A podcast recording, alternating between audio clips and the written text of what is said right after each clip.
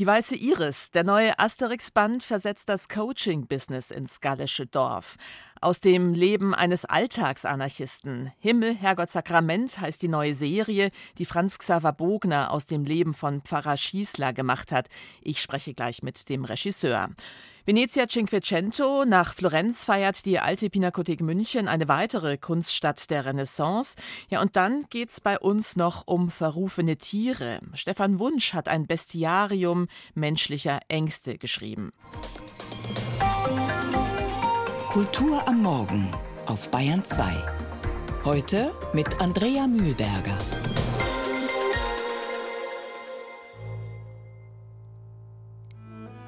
Hotel Rimini sind eine sechsköpfige Band aus Leipzig, die seit Jahr, drei Jahren auffällt durch orchestral angehauchten Songwriter-Pop. Gitarre, Drums, Bass, Klavier, dazu elegante Streicher und der kratzige Gesang von Julius Forster. So haben sich Hotel Rimini musikalisch ziemlich breit aufgestellt.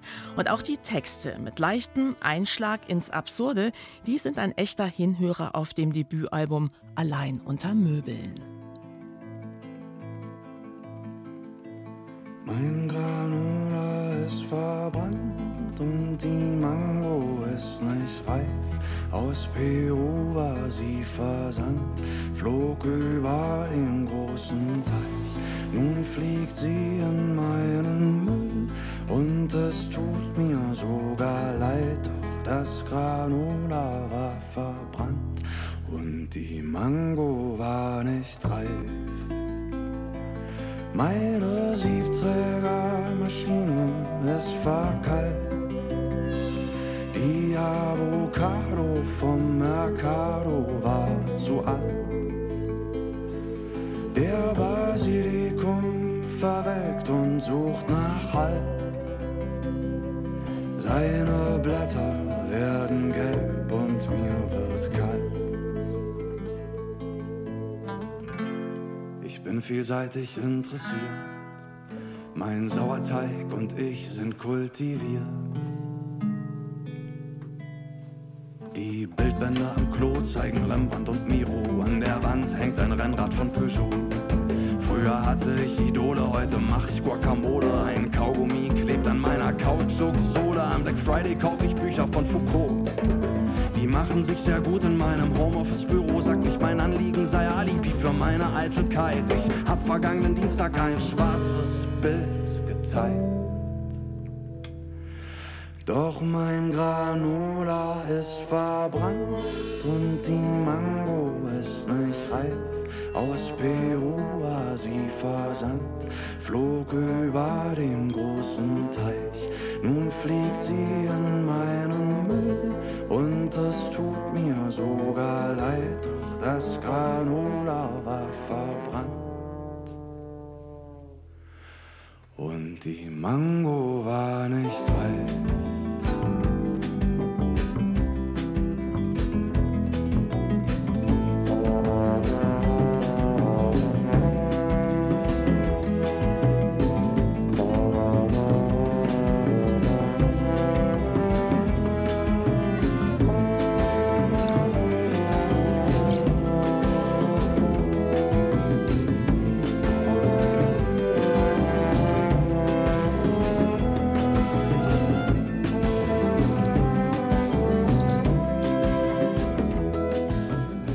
Spätestens jetzt wird's Zeit fürs Müsli, der Titel Granola vom Debütalbum der Leipziger Band Hotel Remini.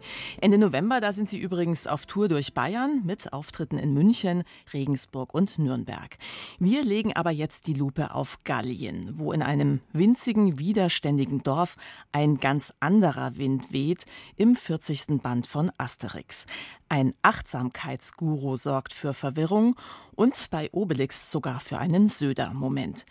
Statt Wildschweine zu jagen und Römer zu verhauen, umarmt er Bäume. Was sonst noch an Zeitgeist im neuen Asterix-Band Die Weiße Iris steckt, darüber hat Nils Beindker mit dem französischen Comicautor Fab Caro gesprochen. Der Chef ist völlig neben sich. Er glaubt, gute Mine werde ihn verlassen. Sie ist klammheimlich nach Lutetia gefahren. Zwar hat sie eine Nachricht für Majestix, ihr Schnäuzelchen, hinterlassen, sie brauche nur mal einen Freskenwechsel, andere Luft. Majestix bekommt trotzdem den von Miraculix vorausgesagten Schwermutsanfall. Denn er ahnt, hinter dem Aufbruch steckt ein Guru. Die weiße Iris, das neue Abenteuer unserer gallischen Freunde, erzählt auch von einer handfesten Beziehungskrise. Fab Caro, Szenarist des neuen Asterix-Comics, sagt, er liebe gute Mine und Majestix. Euh, Sie streiten sich andauernd und machen sich immer wieder Vorwürfe. Vor allem gute Mine gegenüber Majestix. Ihre Beziehung ist etwas konfliktbeladen. Aber man spürt, sie lieben sich. Ich hatte Lust, dieses Paar einmal ins Rampenlicht zu stellen. Gute Mine erliegt dem Charme des charismatischen Gurus, der im Mittelpunkt des Comics steht. Sie wollte schon immer gerne nach Lutetia, nach Paris. Das bringt ihre Beziehung durcheinander. Und es hat mir Spaß gemacht, einen depressiven Majestix zu zeigen. Visus Versus, jener Guru und Achtsamkeitsapostel, dient sich Cäsar an. Er will die Kampfbereitschaft der römischen Soldaten im Lager Babaorum aufpimpen mit seiner Philosophie namens die weiße Iris, also mit Sprüchen wie Angst band nicht die Gefahr und Psychorollen spielen. Weil das bei den Legionären nicht so recht ankommt, zieht Visus Versus ins gallische Dorf weiter, nun mit dem Ziel, die Unbeugsamen zu verweichlichen Man weiß, dass er kein Guter ist, dass er als Römer auf Cäsars Seite den Galliern schaden will. Es ist nicht ganz klar, ob ihm das gelingt. Nur eine einzige Figur im ganzen Band blickt von Anfang an hinter die Maske. Asterix mit seinem scharfen Verstand. Die anderen Gallier lassen sich von Visus Versus einlullen. Auch als Leser akzeptiert man einige Dinge, die als gut erscheinen. Und es ist schwer, diese Doppeldeutigkeit in Bilder umzusetzen. Didier Conrad zeichnet Visus Versus als lange, hagere Figur. Eitler Gesichtsausdruck, das Kinn markant, im dunklen Haar dicke weiße Strähnen, an der grünen Toga eine weiße Iris. Er zieht die Dorfbewohner mit seinen Sprüchen immer mehr in seinen Bann. Kaum jemand isst noch Wildschwein, weil der Fleischkonsum den Arterien zusetzt. Schmied Automatix bietet positive Schwingungen auf dem Amboss an. Verleinix hat plötzlich, ja, frischen Fisch im Angebot. Trubadix singt vor den Dorfbewohnern, ohne dass sich jemand an seiner Musik stört. Die spinnen die Gallier. Goscinny und Uderzo haben sich immer wieder mit aktuellen Fragen der Gesellschaft beschäftigt und sie in das Dorf jener Zeit versetzt. Es schien mir, dass Themen wie positives Denken und persönliche Entwicklung gut funktionieren könnten. Sie sind sehr en vogue mit den ganzen Gurus. Gleichzeitig ist das Thema zeitlos. Deshalb war es interessant, dieses Denken einem Dorf voller Gallier gegenüberzustellen, die diese Philosophie nicht teilen. Sie prügeln sich, essen und trinken gerne und viel. Visus Versus, charismatisch und böse zugleich, ermuntert gute Mine nach Lutetia zu gehen. Er will sie dort gefangen nehmen lassen und Cäsar als Geisel übergeben. Wenn die First Lady in der Gewalt der Römer ist, dann müssen sich die unbeugsamen Gallier endlich ergeben. Auch deshalb sind jetzt Asterix und Obelix gefragt. Auf geht es in die Hauptstadt, den immer traurigeren Majestix im Schlepptau. Die weiße Iris, hinreißend übersetzt von Klaus Jöken, schlägt auch einen schönen Bogen zum 18. Band Asterix und die Lorbeeren des Cäsar. Ob Asterix und Obelix gute Miene aus dem Bann des Visus Versus befreien und damit den Seelenkummer des Chefs zerstreuen können? Es kommt zum Showdown in einem Theater. Unter anderem erfährt man dabei, Obelix hat Lampenfieber. Großartig. Think Positive. Die weiße Iris, der neue Awareness Asterix, ist heute erschienen, der 40. Band der Comicreihe. Ja, und jetzt gehen wir in der Kulturwelt mal in die Kirche zu einer Wellness-Taufe. Möge es als Schutz für deinen zukünftigen Lebensweg. Also sagen Sie, was sind Sie eigentlich, Friseur oder was? Finger weg! Himmel, Herrgott, Sakrament! Das ist ja nicht zu fassen. Sie fluchen mitten in der Kirche. Was glauben Sie eigentlich, wer Sie sind? Hans Reishause. Bin ein neuer Pfarrer. Die katholische Kirche in Bayern könnte sicher neue Leitfiguren brauchen. Weit über 153.000 Menschen im Freistaat haben im vergangenen Jahr die Kirche verlassen. Die Missbrauchsskandale, aber auch andere Gründe haben zu einem ziemlichen Anstieg der Austritte geführt. Himmel, Herrgott, Sakrament werden sich da einige denken. Himmel, Herrgott, Sakrament heißt auch eine neue Serie im bayerischen Fernsehen, die von einem Pfarrer handelt, der tatsächlich das Zeug hat zu so einer positiven Leitfigur. Sie ist dem Leben von Rainer Maria Schießler nachempfunden, dem es gelang, den wahrscheinlich queersten Münchner Stadtteil, das Glockenbachviertel, erfolgreich zu missionieren.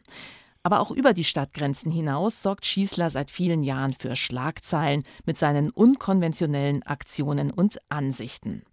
Zum Serienhelden gemacht hat ihn der Kultregisseur Franz Xaver Bogner, mit dem ich jetzt am Telefon verbunden bin. Hallo, Herr Bogner. Hallo, grüß Gott. Ja, grüß Gott. Das wäre wahrscheinlich die richtige Begrüßung. Habe ich auch während der gesamten Dreharbeiten umgelernt von Hallo und so weiter. Wieder auf Grüß Gott was ich ja lange Zeit als Ministrant perfekt beherrscht habe. Ah, okay, dann erklärt das auch gleich Ihre Nähe zum Thema, Herr Bogner.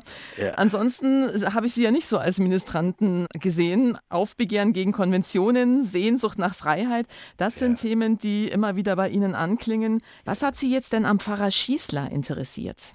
Das war ja eine Geschichte, die der Bayerische Rundfunk an mich herangetragen hat.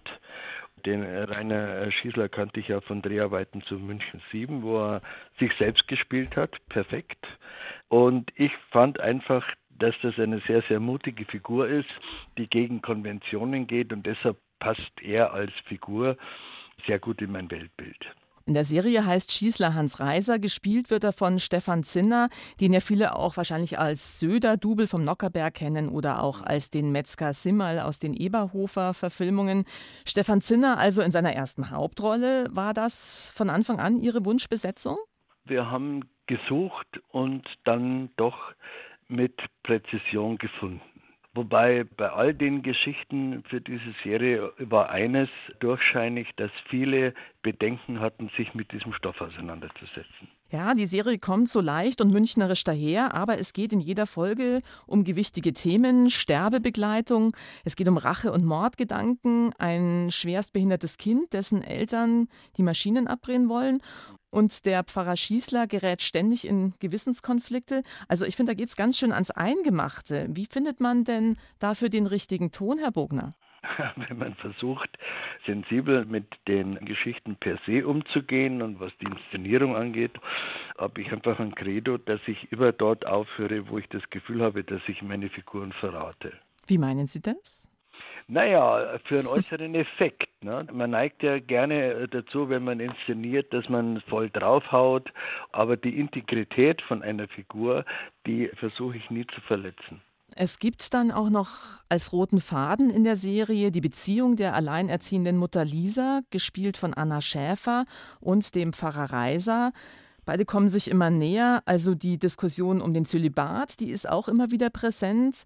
Im echten Leben, da wohnen der Rainer Maria Schießler und seine Partnerin Gunda ja schon seit Jahren zusammen, was ja. natürlich für Gerede sorgt, klar. Was war Ihnen denn wichtiger, solchen Diskussionsstoff aufzugreifen oder eine unterhaltsame Serie zu schreiben? Ja, wenn es geht, beides. Aber das Wesentliche an der Geschichte ist, das haben wir versucht, dass man eine Liebesgeschichte erzählt, ohne Schmachtfetzen die sich langsam entwickelt, die glaubwürdig ist. Und ich meine, der Zölibat, da brauchen wir ja nicht drüber diskutieren, der gehört abgeschafft und zwar schon gestern. Das ist also eine tiefste Überzeugung und deshalb haben wir das ja auch so mit reingenommen. Diese ganze Kritik an der katholischen Kirche. Interessant ist in diesem Zusammenhang und auch bei der Frage nach katholischen Leitfiguren die Figur von Kardinal Georg Brunnenmeier, den ja der Erwin Steinhauer spielt. Er beobachtet in der Serie ja ziemlich wohlwollend den Reformeifer seines Schützlings Reiser. Klar, wir bewegen uns, da haben wir ja gerade schon drüber gesprochen, im fiktionalen Bereich. Aber kommt da die Kirche nicht ein bisschen zu gut weg, Herr Bogner? Was den echten Schießler angeht, hat er im Interview gesagt, er hat mittlerweile ein gutes Verhältnis zum Kardinal oder beziehungsweise umgekehrt. Also, also, Kardinal Marx meinen Sie jetzt? genau, weil, weil die natürlich alle wissen, was sie an ihm haben. Und weil die ihn natürlich auch äh, durchaus, vielleicht sogar im positiven Sinne, wie auch immer, benutzen, weil Dass sie sich gegen den auflehnen, macht ja keinen Sinn. Können sie nur verlieren. Denn die, es ist Fakt, seine Kirche ist voll, ganz einfach. Und andere Kirchen sind leer. Er hat zu mir mal gesagt, er hat überhaupt keine Lust, innerhalb dieser Kirche Karriere zu machen. Er kümmert sich um seine Gemeinde. Das finde ich eine Aussage. Es ist auch eine Aussage von Ihnen, Herr Bogner. Sie sind ja auch im überwiegend katholisch geprägten Bayern aufgewachsen. Ministrant waren Sie auch, wie wir vorhin erfahren haben. Welche Rolle hat denn das eigentlich für Sie gespielt, als Sie die Serie geschrieben haben? Naja, es war eine rückblickende Bestätigung dessen, ich habe längere Zeit ohne diese Kirche gelebt. Und ich habe damals als Ministrant und anschließend als Student schon angefangen, sehr, sehr gut unterscheiden zu können zwischen der Religion per se und diejenigen, die es verwalten und die Kirche. Und ich glaube auch, dass der Grant, den so viele Leute haben, vordergründig gegen diese Sache wie Zölibat oder Missbrauch und so weiter und so fort, und die Reaktion, dass sie austreten und dergleichen, hat im Grunde genommen etwas damit zu tun, dass sie sich verletzt fühlen, weil erzogen wurden sie in dem und der Glaube per se ist ja, sagen wir mal so, nicht der schlechteste man hat eine bestimmte Moral und dergleichen mehr und dann sieht man, dass diejenigen, die diesen Glauben verwalten, innerhalb dieser Kirche sich benehmen, wie man sich nicht benehmen sollte. Und somit ist die Reaktion der Austritte jetzt unabhängig davon, dass man sich Steuern spart oder so, schon eine bestimmte Form, dass sich Gläubige einfach durch die Art, wie die das machen da oben, verletzt fühlen. Das heißt aber nicht, dass sie schlechte Gläubige sind. Vielen Dank. Gut, bitte gern. Ja, vielen Dank für das Gespräch. Ciao, ciao. Kultregisseur Franz Xaver Bogner über den renitenten Münchner Stadtpfarrer Rainer Schießler und seine neue sechsteilige Serie Himmel, Herrgott, Sakrament. Die ersten beiden Folgen, die laufen morgen Abend um 20.15 Uhr im BR Fernsehen. Und im besten Sinne unkonventionell sind auch die Songs und Texte der Leipziger Band Hotel Remini. Hier der Titel Gefallen aus ihrem ersten Album Allein unter Möbeln. Er war das ausgleichende Element, jemand, den man vom Sehen erkennt. Sein Name fiel den wenigsten ein, er wollte immer allen gefallen und fiel nicht auf dabei. Sein Auto waren Freunde verliehen Sie hatten nicht gefragt, damit will nach Wien. Den Sommer über blieb er allein. Er wollte immer allen gefallen dabei. Er wollte immer allen gefallen. Sein Name fiel nur selten und den wenigsten ein.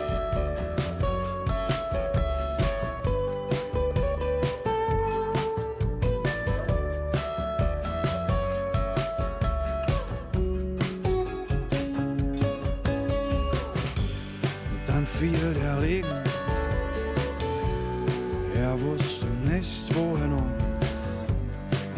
Er wollte Erregung. Doch wusste nicht wohin, er wollte immer allen gefallen und fiel nicht auf dabei.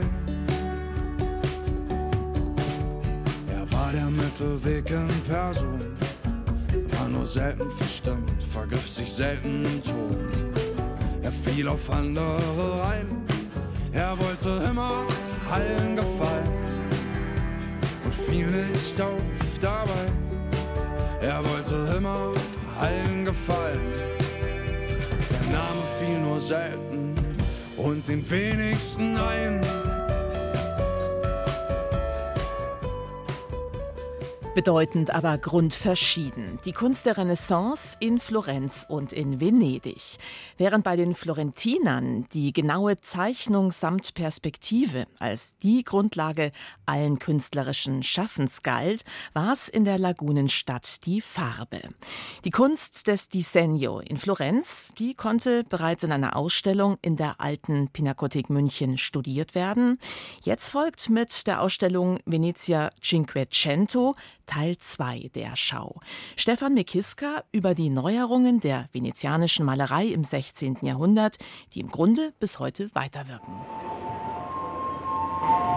Wasserplätschern, Handwerker bei der Arbeit, Vogelgezwitscher und dazwischen auch mal ein Flötensolo. Eine Venedig-Soundtapete begleitet die Besucherinnen und Besucher durch die Ausstellung. Sie ersetzt in Venezia 500 die berühmteste Stadtansicht der Welt, der Dogenpalast, der Markusplatz und der Campanile von San Marco vom Wasser aus. Gibt es hier nicht zu sehen.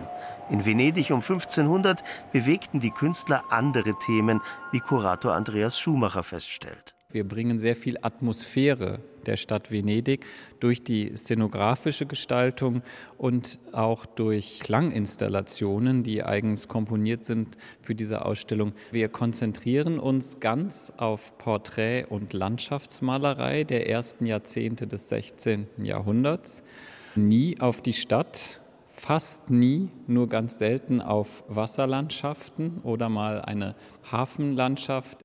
Die Terra Firma, das fruchtbare Festland bei Venedig, ist bisweilen als Hintergrund von Porträts durch offene Fenster zu sehen.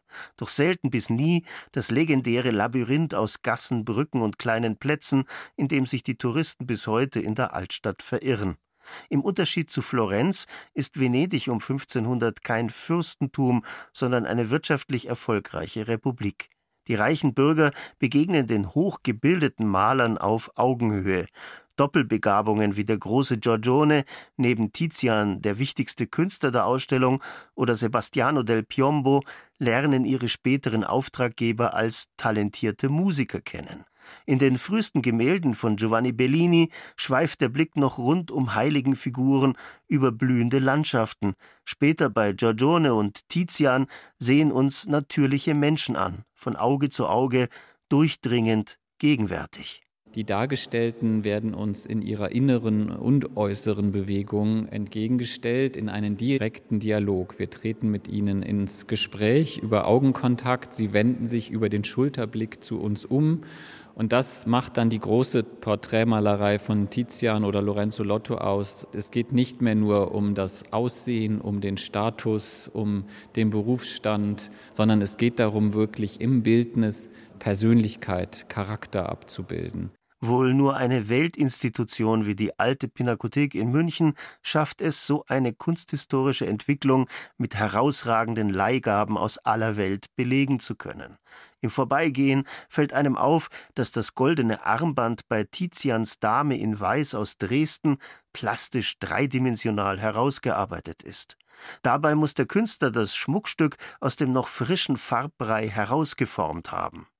Bei der Vorbereitung der Ausstellung erhielten die bayerischen Staatsgemäldesammlungen sogar noch einen fast sensationellen Zuwachs. Bisher hing das Doppelbildnis des Giovanni Borgarini und des Trifone Gabriele fast versteckt in den grünen Zimmern der Münchner Residenz. Der Maler unklar. Jetzt gilt das ausdrucksvolle Gemälde von Meister und Schüler als starker Verdachtsfall. Das könnte wirklich ein weiterer Giorgione sein. Noch steht ein Fragezeichen hinter dem Namen. Neben der Porträtmalerei trifft der Blick auch immer wieder auf zauberhafte Festlandslandschaften, eine Flucht der venezianischen Stadtkinder nach Arkadien. Es geht eigentlich eher um Sehnsuchtsorte, die angezeigt werden. Und die Landschaftsausblicke in den Porträts zeigen natürlich auch immer wieder an, wozu die Malerei in der Lage ist, eben nicht nur Persönlichkeit und Charakter auch darzustellen, sondern wie die Malerei in Farbe und damit auch der, den Bildhauerkünsten oder der Zeichnung überlegen, eben Natur abbildet und auch in dieser Weise kommt in einer Form des Paragone gerne dann Landschaft nochmal als ein besonderes malerisches Qualitätszeichen dann hinzu. Im Paragone, also beim Wettstreit der Künste. In der Ausstellung Venezia 500 gewinnt ihn ganz eindeutig die Malerei. Venezia 500 oder Venezia Cinquecento über die Renaissancekunst der Lagunenstadt ab morgen und dann bis Anfang Februar in der alten Pinakothek München. Eher ein Thema der mittelalterlichen Buchmalerei oder an Kirchenportalen sind die Darstellungen schauriger Bestien. Doch die Panik vor Monstern, die befällt manchmal selbst die aufgeklärtesten und abgebrühtesten unter uns. Hai, Hyäne, Spinne, Schlange haben nicht gerade den besten Ruf, weil sie uns Angst machen. Verrufen nennt sie deshalb der Autor Stefan Wunsch und er hat über zehn solcher Bestien ein Buch geschrieben. Ein Panoptikum unserer Fantasie. Tobias Stosiek. Der Mensch ist des Menschen Hai. Die Literatur hat es immer gewusst. Bert Brecht genauso wie Jack London. In seinem Roman Der Seewolf lässt der sadistische Kapitän den Schiffskoch zur Bestrafung für dessen schlechtes Essen an einem Tau durch die See ziehen, bis ihm ein Hai das Bein abreißt, wovon sich der Schiffskoch inspirieren lässt und seinen Kapitän, kaum zurück an Deck gekrochen, selbst ins Bein beißt. Männer. Hier hebt es an, das Lied von der See, als Refugium toxischer Männlichkeit. Keine Bestie ist so brutal, dass sie uns nicht noch als Spiegel dienen könnte. Das ist die Überzeugung, mit der Stefan Wunsch in sein Bestiarium hineinstartet. Das Tier und vor allem das Monströse ist eine Projektionsfläche. In ihm entdecken wir das, was wir vor uns selbst verstecken. Das Monster, das wir in uns ahnen. Denn, so Stefan Wunsch, Lieber fürchten wir uns vor Gespenstern als vor dem Abgrund in uns. Und Gespenstergeschichten gibt es genug rund um Hai, Hyäne und Co., wobei einer der bekanntesten sogar einen wahren Kern besitzt. Spielbergs Film Der weiße Hai basiert auf mehreren Haiattacken, die sich im Jahr 1916 an der Küste New Jerseys ereigneten. Gerade erst hat sich der Tourismus als Industrie erfunden, die Massen verlustieren sich an den Stränden. Da lässt ein mordender Fisch die Blase platzen. Ein Toter, dann ein zweiter und so weiter, daraufhin Angst, Panik und das Schlimmste, der Umsatz bricht ein. Ein einziger Hai konnte die Verletzlichkeit des amerikanischen Traums offenlegen. Kommentiert Stefan Wunsch und zeigt, wer hier mit Zoological Correctness daherkommt, der hat schon verloren. Denn in dieser Geschichte ist der Hai kein Tier, sondern der Raubfisch gewordene brutale Zufall, der mit seinen rasiermesserscharfen Zähnen das amerikanische Glücksversprechen zerfetzt. Und nicht nur das amerikanische, sondern eigentlich das jeder Zivilisation, deren Firnis ja bekanntlich dünn und so weiter. Wem das jetzt schon zu viel Überhöhung ist, dem serviert Stefan Wunsch gerne auch noch ein bisschen mehr davon. Der Hai ist das Harte, Männliche, Konkrete, das Eindeutige. Der reine Zahn, das brutalstmögliche Gebiss, übertrieben scheußlich wie für einen Splatterfilm kreiert. Die schiere Möglichkeit des Hais ist das Dementi aller Poesie. Und nur ein Narr könnte davor nicht die allergrößte Angst haben. Das Schönste an diesem Buch sind nicht die wilden Assoziationen, die Stefan Wunsch seinen Bestien aufhalst, und auch nicht die unterhaltsamen Literatur- und Kulturgeschichten, mit denen er sie wieder einfängt. Nein, das Schönste an diesem Bestiarium ist sein Ton. Dieser Wechsel von Pathos und Lakonie, dieses bedeutungsschwangere Knurren, das streckenweise so klingt, als hätte sich Captain Ahab am Fatz-Feuilleton der 60er verschluckt und das trotz allem präziseste phänomenologische Beobachtungen ausspuckt. Etwa, wenn es um Spinnen geht. Die Spinne schlendert nicht. Oder um Wespen. Wespen wissen ganz genau, was sie sich erlauben können, nämlich alles. Das ist so wahr, dass man Stefan Wunsch auch die ein oder andere raunende Banalität verzeiht. Dieses Buch ist von einer solchen Lust an der Bedeutung beseelt, dass man ihm viele Leserinnen und Leser wünscht und einen Vorleser, den Regisseur Werner Herzog. Keine Stimme würde diese Sätze schöner in den Äther blasen. Wenn Sie das hören, Herr Herzog, bitte kontaktieren Sie den Verlag. Stefan Wunsch sucht in der Bestie den Menschen. Verrufene Tiere ist in der Reihe Naturkunden bei Mattes und Seitz erschienen und damit sind die Ängste hoffentlich eingehegt. Andrea Mühlberger sagt im Namen der Kulturwelt Danke fürs Zuhören.